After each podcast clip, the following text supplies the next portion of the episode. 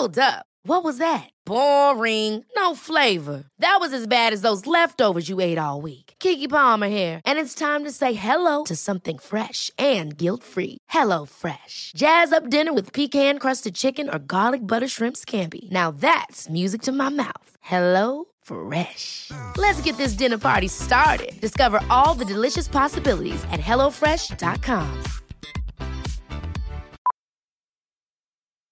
Millions of people have lost weight with personalized plans from Noom, like Evan, who can't stand salads and still lost 50 pounds. Salads, generally, for most people, are the easy button, right? For me, that wasn't an option. I never really was a salad guy. That's just not who I am. But Noom worked for me. Get your personalized plan today at Noom.com. Real Noom user compensated to provide their story.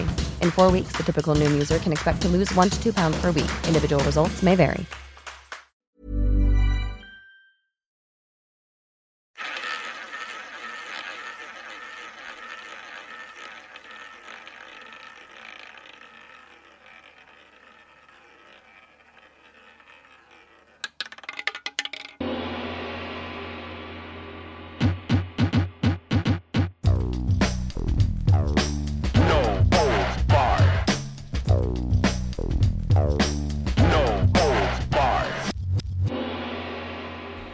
Hello and welcome to another episode of No Holds Barred. Today I'm talking to Ben, who's a croupier at a, uh, a casino in England somewhere.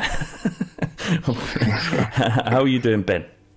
Yes, I'm very well, thanks, mate. Very well. Uh, so we've you, you might hear that Ben's voice is slightly distorted. It is so that we can protect his identity because he's he's um, obviously it's uh, what, what why would why would we want to why would we want to protect your identity in in this conversation, Ben? What what what- what's so sensitive about casinos and and and, and working within them? Okay. Um, well, I'm not sure whether we're going to get into anything that could cause problems anyway. But there's a big uh, discretion's a big part of the job. Obviously, people don't want to have their um, their uh, Laundry their- head. Yeah, they do. Yeah, exactly. They don't. They don't want to have this discussed, and it's you know it's it's part of the. the the unspoken contract we have when people come into the building that we don't talk about what happens there. I mean, if you look in I haven't checked for a long time, but if you look when I was a kid, I used to look in um, the Guinness Book of Records, and you look at the biggest losses, gambling losses in a, in a single go, and, and things like that. They're way off, mate. They're What- way off. What you mean? They're they're, they're bigger in reality. Are way bigger, way bigger. People can lose. God, I mean, I've, I've seen I've seen 11 million in one go. I've seen a couple of tens. I've heard of upwards of 15s and 20s in, And- in a se- in a session. What what games are they playing?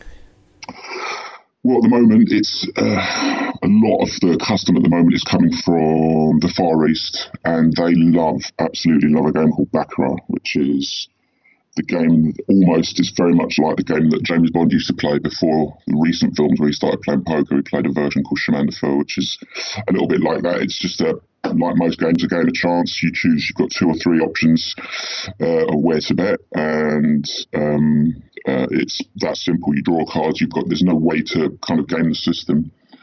It's completely random. Uh, so that's the game that they play at the moment. I've seen um, the, the one where I saw 11 million was was a blackjack. That was, funnily enough, 20 years ago. Someone lost 11 million quid in, in money of, of that day. And how That was. Uh, sorry, go on. Well, how do they react? How do they react when, when I mean, these obviously very, very wealthy people that you're, you're standing in front of. How, how do how, what, what sort of reaction do you get? Is it like are they are they panicked? Are they are they stoical or what? Well, the ones I'm, I'm working now, and um, have been for a few years in a, real top high class casino. So we're dealing with the one percent of the one percent, right?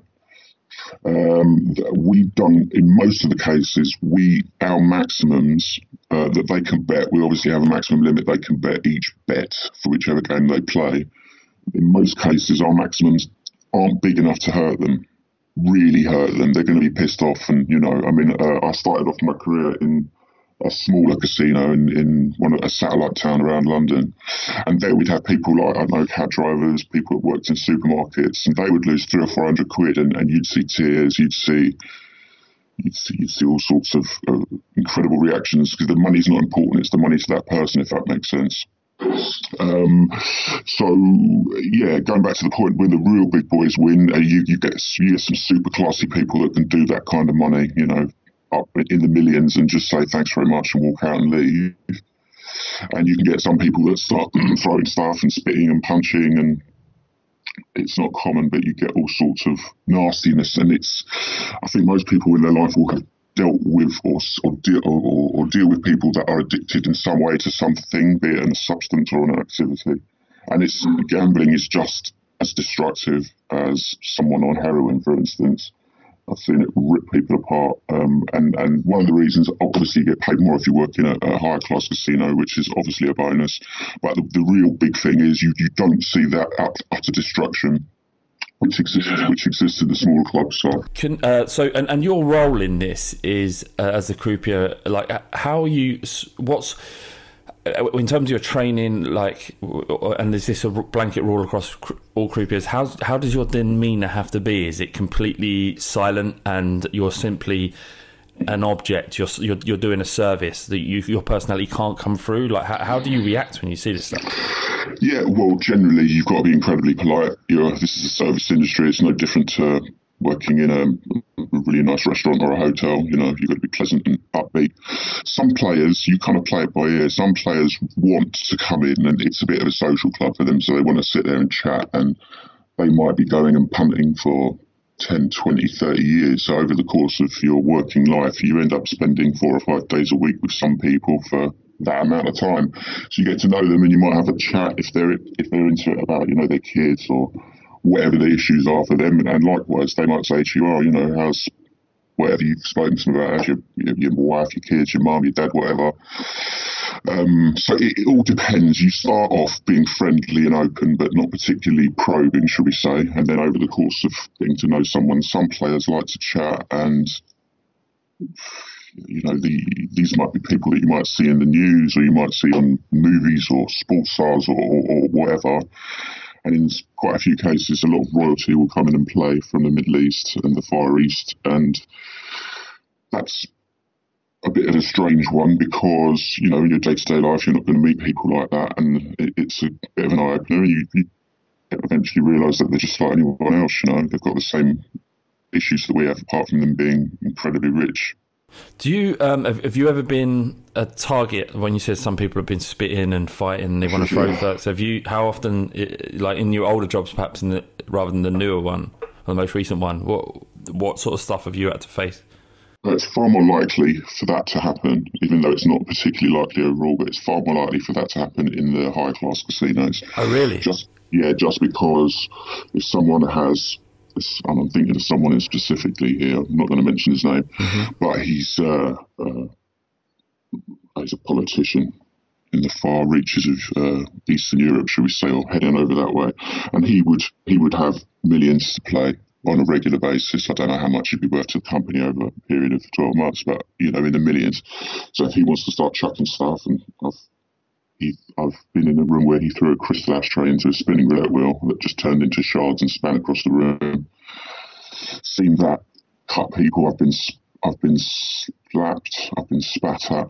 Um, this is not that common. I don't want you to think that it happens on a weekly basis. I've been spat at twice in my in my time. No, yeah, you're making that clear. That's fair, to be honest. If yeah, you're working every day, that's. I mean, in every walk. I mean, the tube drivers or people that work on the tube or nurses and doctors probably get more Oh yeah, absolutely. They would. They would. Uh, but yeah, I mean, it happens, and you're you're expected to you're expected to kind of you know brush it off a little bit if, if it gets too. Um, it's much worse for girls. Girls will be um, ninety um, percent of our players, I'd say, are, are blokes. So they want uh, most of our dealers are you know really good looking young ladies. So they would be um, subject if they're taking money to either crass comments or you know, particularly nasty stuff if, if it does get a bit meaty, should we say.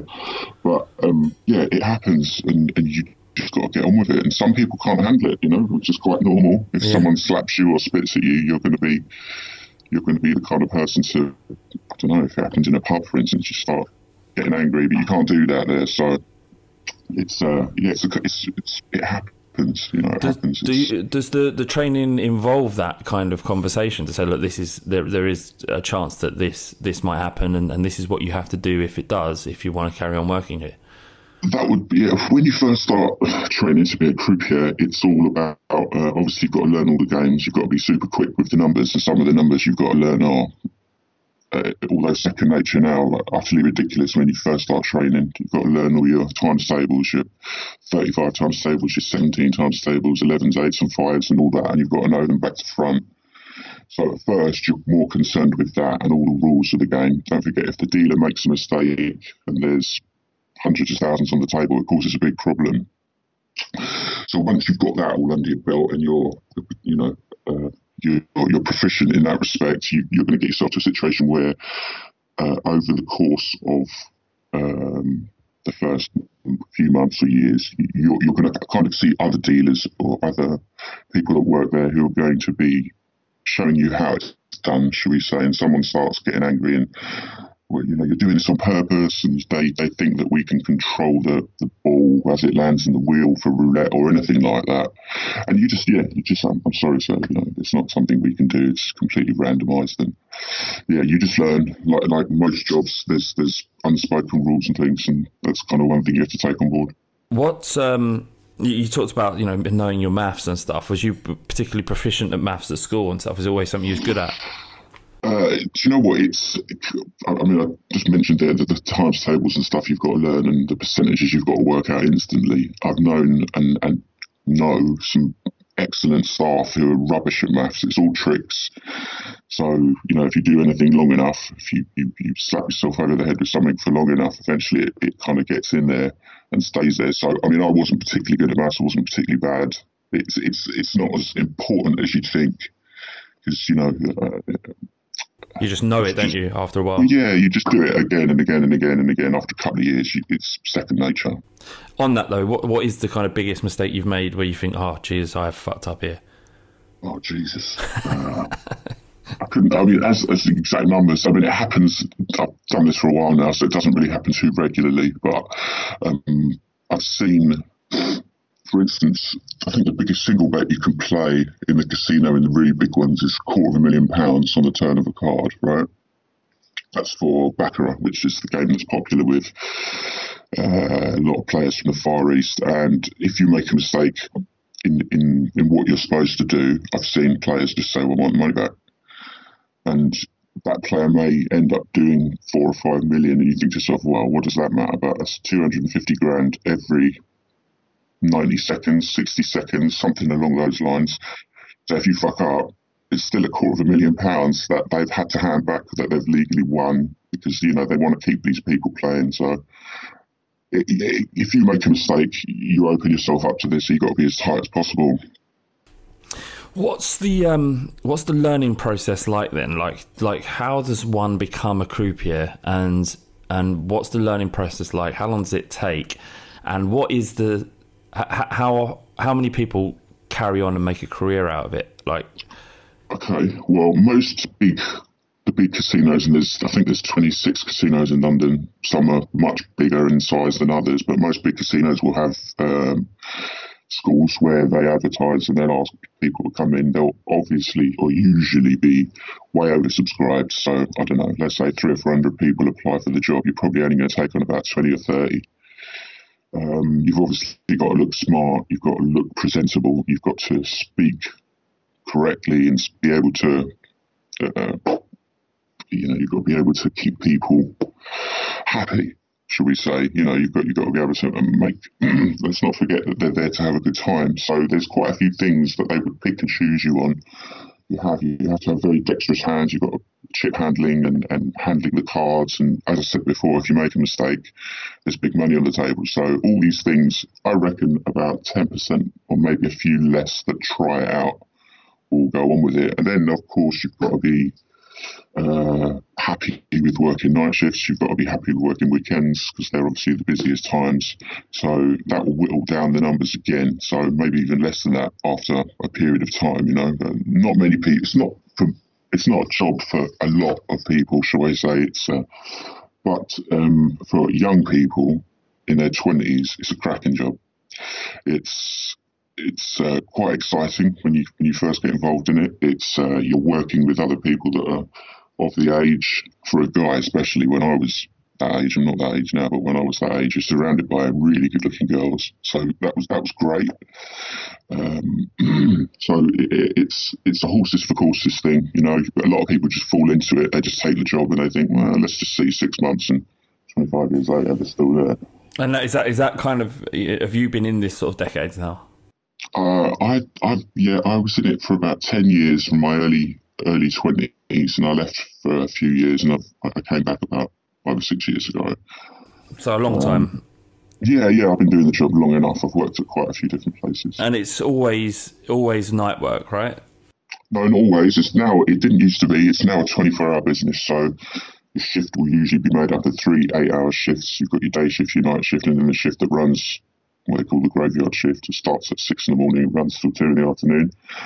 And apart from Christmas Day, we're open 24 hours. Um, so obviously, it's it's quite a, a it's a job that requires mental aptitude constantly. Um, Yeah. So are there shifts that make that more difficult, where you think, "Oh, my head is not in it today, and I've got another eight hours to go"?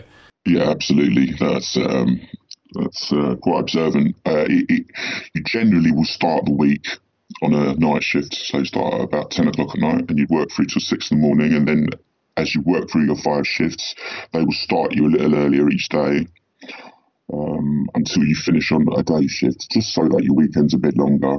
Um, you you get off essentially three days off a week, even though it's only two days, because you'd start late and you'd finish early as at the beginning of the week to the end of the week. Uh, so yeah, the, the hardest shifts generally are, I mean, travelling into work, leaving home at about eight o'clock at night on a Friday or Saturday night, and seeing everyone getting ready to go out and have a bit of fun. You- that that hurts, but you know, it's every job's got its ups and downs, and yeah, I'd, I'd say the night shifts are pretty tough, and it's probably the, you're doing about three or four shifts a week at night. And do you um, is it is there good money for, for, for people that are good at their job? Uh, that's I think that's kind of uh, one of the reasons I said it's good for young people. When you're not, I don't know, if you're in your early twenties, if you've not got a mortgage, you're probably not married, you haven't got kids, and most of your income is disposable. It is a good job. Um, it's not that uh, over the last maybe ten years or so. I think business has changed quite a lot, and maybe if you're working at the very top clubs, you're not earning mega money. Although there are one or two casinos in London where the staff might clear, I don't know, 70, 80 grand each. But that's the very top. That's the very top, you know, and you'd be dealing with super, super rich people, and the pressure would be relatively intense. So you get paid a little bit more for that. And, and obviously, we earn tips, you know, and if someone wins X million or X hundred thousand, tips can be quite chunky at times. Yeah, I was going to talk about the tip culture because it's probably more prevalent there than any others um, in terms of the amount that it could supplement your income. Mm, Massive. It can be massive. And you're only getting that if your customers are winning and the casino's losing.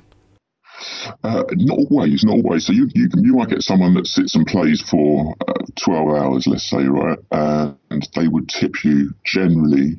I mean, the staff prefer it if you tip every hand or every a, a little tip continually, as opposed to one big tip at the end. So someone might win, or someone a player might lose a lot of money, and over the course of the shift would have tipped I don't know, 10, 20, 30 grand or something along those lines because they're tipping you 100 here, 200 here.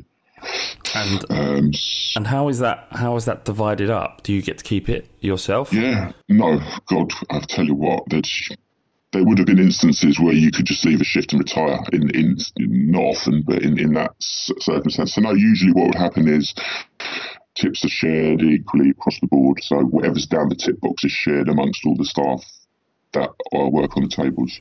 So just table stuff. um, or, or table. The, for instance, we've got cash desk cash desk staff who are part of the gaming. You know, there's a lot of staff that don't actually deal with the gaming side of the business. You've got admin and all that kind of thing, and maybe reception and restaurant and bar and all that. They wouldn't share our tips; they'd share their own tips. Right, right. But uh, tips play a, a huge part in our wages. Yeah, it's a so it's a nice thing when you get a big fat chunk of cash chucked at you. yeah, I bet, of course. What um, have you have you uh, and obviously you. you- You're now working with people which can afford to lose their money, and they've amassed Yeah. such wealth that, that they can choose to spend it in such a un uh, what's the word I'm looking for? There's, there's no guarantee that they're walking away with money. In fact, there's less guarantee that they're going to walk away with money than there is. You know, th- th- there's bigger chance of them losing than winning. I say, I say. but but um, Absolutely. but but but they can afford to lose it, right? Whereas Yeah, in, yeah. in smaller casinos, as you, as you mentioned, where you, you've seen people in tears who are either addicted or they're they're trying to gamble to achieve something. Um, Yeah. What? How, how did you? Did it ever affect you emotionally? Did you ever think. "What am I doing?" That one did. Um, the one I always think of, and I think that that was seeing a dad. I'm assuming, and he's talking about his wife and kids. They weren't there, but it was the first night of their holiday, and they were over from another country. And the dad blew wasn't that much. It was fifteen hundred quid, you know, compared to what I've been talking about. But that was their holiday money done. He was there in tears, saying to the manager, "I need that money back. I need that money back." And, and what am I going to do? And, and you think to yourself, you know, you're an idiot. Obviously, he's an idiot for coming into the casino thinking he can do it. But these are people with problems. You're dealing with. Uh, it's an addiction like any other. So, in, over the last few years, the casino industry has really changed, and social responsibility is a big part of it. And you, they won't allow people to spend over a certain amount if they're listed as having a job which shouldn't be able to afford that. Gotcha. Like how? So how does that go about? Do you, when they sign up, do they have to put prove what they do, or how, what's the sign up well, process you, like? you would have. Um, I think there's a, there's a government limit now.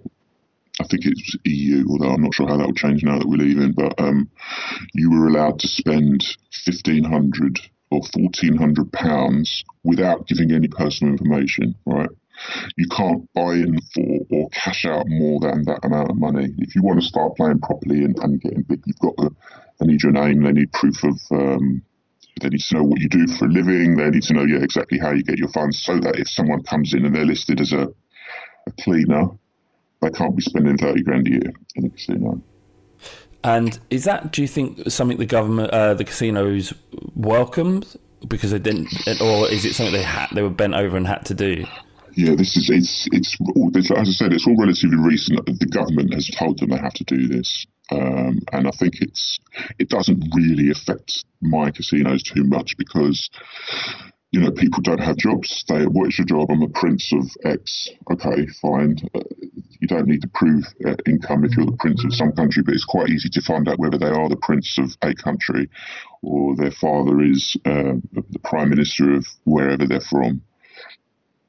Yeah, absolutely. You can just Google as long as there's some record of. Uh, it's not hard. You know, you might not have heard of a, a minor country in the Middle East, uh, um, the, the royal family, but you can start googling and you can see pictures of their face dressed in official uh, clothes. You know, official royal attire, should we say, in front of the cameras, and you think, all right, fine, this guy, this guy's obviously good for it, and we're not going to be destroying his life if he does that. Um, but in the smaller clubs, yeah, absolutely. It's it's. I think it's a very very big part of it now because this is this is government led. Uh, I'm, I'm sure deep down the casinos don't particularly like it because it makes their job harder. Um, but there's all sorts of um, licensing required to be an operator in that business, and if you lose your license, you can't operate. So you have got to play along. What, um, do, would you say the vast majority of casinos are profitable? or all of them, if they get, if they get their license, or is that hard to say? No, it's not. It's not that hard. If you play by the rules, don't forget the games are, stacked in, in favour of the casino, right? And it's usually only stacked in favour of the casino by, in some cases, a percentage or a, a, a partial portion of a percent, or in other cases, five or six or seven percent. So as long as you're spinning the wheels or dealing the cards, and you've got enough players in, you're going to be profitable. Um, the issue arises when you've got, let's say, one or two massive players. If you've got 10 massive players, you're going to be fine. Two of them are going to win, or one of them's going to win, and the other eight or nine are going to lose. If you've got only a couple and both of them hit you, you could be in a, you know, you could be in a, a quite a lot of trouble. And, and um, over the years in this business, London is considered one of the best places or has some of the best casinos in the world. You'd think if you didn't know what you were talking about that maybe Vegas was, but Vegas isn't. It's um, some of the most profitable ones are now in the Far East, and they're just they've got billionaires queuing up for tables, and you just literally can't go out of business because you're never going to get all of them winning. It's just the way that the games are stacked. You're always going to get a few of them winning, and you hope that when they do win, they shout 'em. get all excited and everyone looks over and sees that excitement and that's that's the drug right that that draws you in yeah exactly so i, I would have thought i can't remember what uh, the last time one went out of business because of financial problems i can't i'm sure it's happened and i know it's happened in other countries off the top of my head You know, like um, you know, like uh, like a, a betting company has to, uh, they have to have a reserve that means that they can cover, or insurance that means they can cover all bets. Um, is that the same for casinos? Do you ever get into a situation where there's two big rollers and they've both hit big, and there's not enough money in the house? Is that, oh, and how how do they get their money physically? Well, I think the the if the, the more money you've got in, I, I'm I'm kind of guessing a little on this one because I'm I'm I'm not in I'm not in management, so I don't know. But I, as I understand it, the bigger the, you have to, um, the amount of money that you have in reserve reflects the height of the maximums you can offer the players. So if you've got a lot of money in the bank or whatever that limit is, then the the gaming the gambling commission would say, or or whoever would judge it would say, yeah, that's fine. You can offer this, you can offer that. Um, let's say someone wins three or four million, they don't they don't withdraw in cash. You know, you're never going to say, well, give me three million in cash.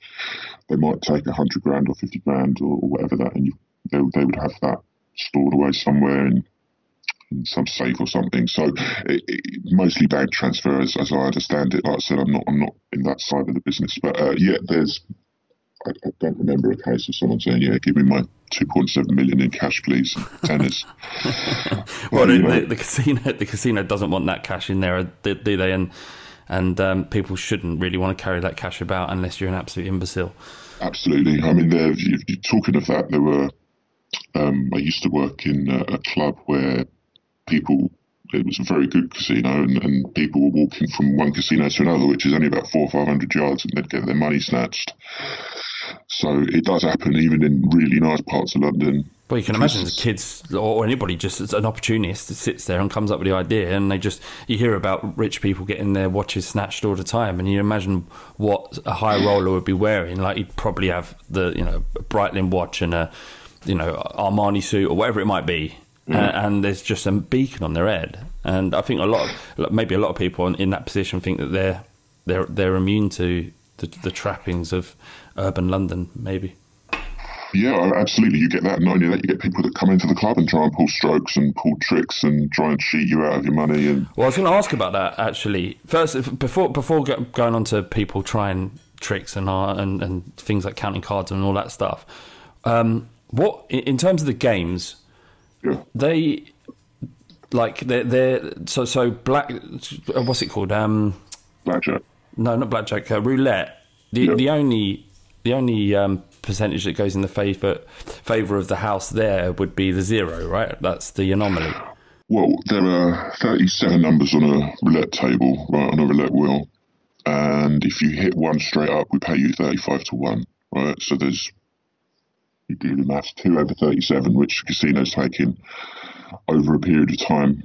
Um, it's a very quick game, roulette specifically. You're going to be spinning the ball about every 30 seconds. And every 30 seconds, you're going to be taking, I don't know what the percentage is, work it out, know, let's say 2%, 3%. That adds up because you're playing for 24 hours and that wheel's spinning for 24 hours. And, you know, every, it's a lot of money. That really does add up. You've got more than one table. You know, some big clubs have got 10, 20, 30 roulette tables and they're constantly spinning, constantly spinning. They're taking that little cut every single time. And if you hit an empty number, the whole lot goes down the, the chute and it's all yours and you start again, you know? Um, and then obviously, in ter- what's the most profitable game would be would be roulette or is you it? know what? I don't. I don't know. I think uh, it, as a percentage, I wouldn't be able to tell you. It's probably the most uh, popular game, and you can have quite a lot of people playing at once, uh, constantly. It's it's and it's it's very it's very Vegas isn't kind of it's very showy. It's kind of you hear the ball land. It's it's exciting. You see the you know you can see their hearts pumping when the ball's going round, and you're you're obviously keeping uh, a, a neutral face, but I can understand how they can, you know, the, the amounts of money that are involved are titanic at times. So, yeah. Are you good at blackjack? What do you mean playing it? Yeah, if you was on the other side, do you reckon you'd do better than most of the punters? There is a blackjack is one of the few games where you can actually have a kind of strategy to it, and you can actually lower the odds in your favour. You can you can lower the odds in your favour, or just lower the game- odds.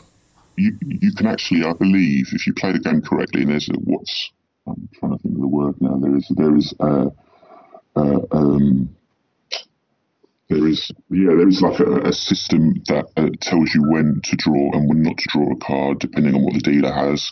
And if you play consistently at that rate the, I, I believe you get the odds very very smallly in your favour like a percent or a half a percent. So And your, uh, but that requires a, a massive knowledge because you, you- you're essentially re- re- reacting to every card that's dropped and and what the what the dealer has.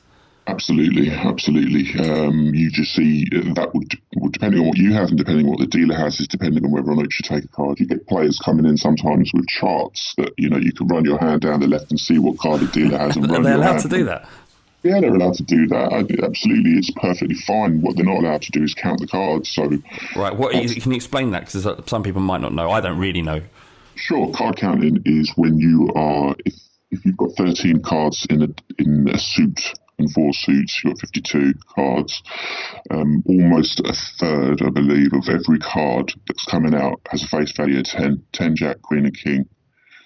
So if you are tracking how many tens have come and how many tens are left to come, you can uh, work out when to place bigger or smaller bets. So you you you you uh, say to yourself, okay, I can I can now work out whether or not it's more profitable for me to place a bigger bet now and then lump it on. But casinos will throw you out if you do that. But but but why? If you're that's surely that's just an understanding of the game. You you Yeah. understand it better, or you understand the game in, in a way that it favours you. What? Why is Yeah. it's just outlawed totally because it works so well? Or And it's you're not manipulating the game at all. no, it's just the way just your brain. Yeah, absolutely. Um, it's very easy to spot. You know, you watch someone come down and they'll play hundred pound, hundred pound, hundred pound, hundred pound, five thousand pound. They get they get thrown out if they do that. So like an, a um, bet, betting anomaly would would result in you having to go. One like that, you know, Yeah. you probably get you probably get spoken to, and you'd be like, "Sir, you know," they'd, they'd have a little chat. But I mean, I've seen players who have tracked cards through different shuffles. So God knows how they do it. So you'd you'd finish. You've got six decks of cards. You'd, you'd finish the shoe. You've got all these decks. You shuffle them. They'd watch they'd, they'd marked somewhere in that pile where there was a group of whatever, maybe aces or whatever, and, and they would watch you shuffle and they'd say to themselves, I'm presuming, oh, you know, about three fifths through that shoe, you've got a big chunk of aces, and then they would, that, that same betting pattern, £100, £100, £100, five grand, you'd be like, yeah, you're out, mate. They'd probably pay them out. I, have, I'm, I'm not sure whether they've got the right to actually take their winnings. Um, I've seen that before when they're taking winnings, but it's a very rare thing. Usually it'd just be like, yeah, yeah, you're not welcome here anymore, so the That's amazing, Ben. Um, I, I think I'm going to stop there because I, I do have more stuff, but I, I feel like there's there's tons more we could talk about if you're willing to, and not specifics again. What what we'll do is we'll release this behind the uh, Patreon paywall, right?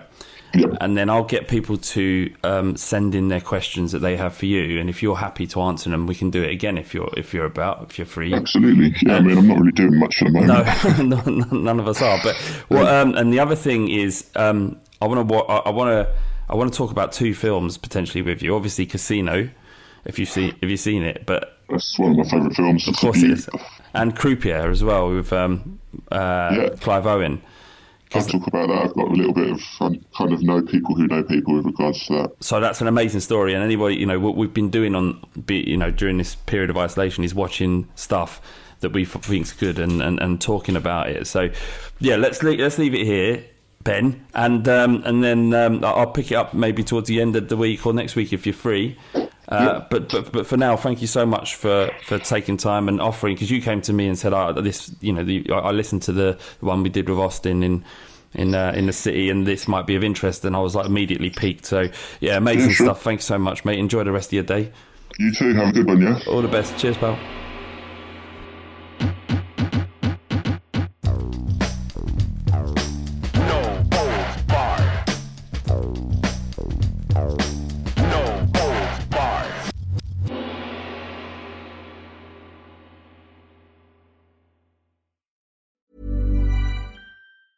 Planning for your next trip? Elevate your travel style with Quince. Quince has all the jet setting essentials you'll want for your next getaway, like European linen, premium luggage options, buttery soft Italian leather bags, and so much more. And it's all priced at 50 to 80% less than similar brands. Plus, Quince only works with factories that use safe and ethical manufacturing practices. Pack your bags with high-quality essentials you'll be wearing for vacations to come with Quince. Go to quince.com slash trip for free shipping and 365-day returns. Ever catch yourself eating the same flavorless dinner three days in a row?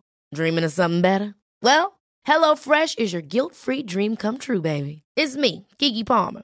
Let's wake up those taste buds with hot, juicy pecan-crusted chicken or garlic butter shrimp scampi. Mm. Hello Fresh. Stop dreaming of all the delicious possibilities and dig in at HelloFresh.com. Let's get this dinner party started.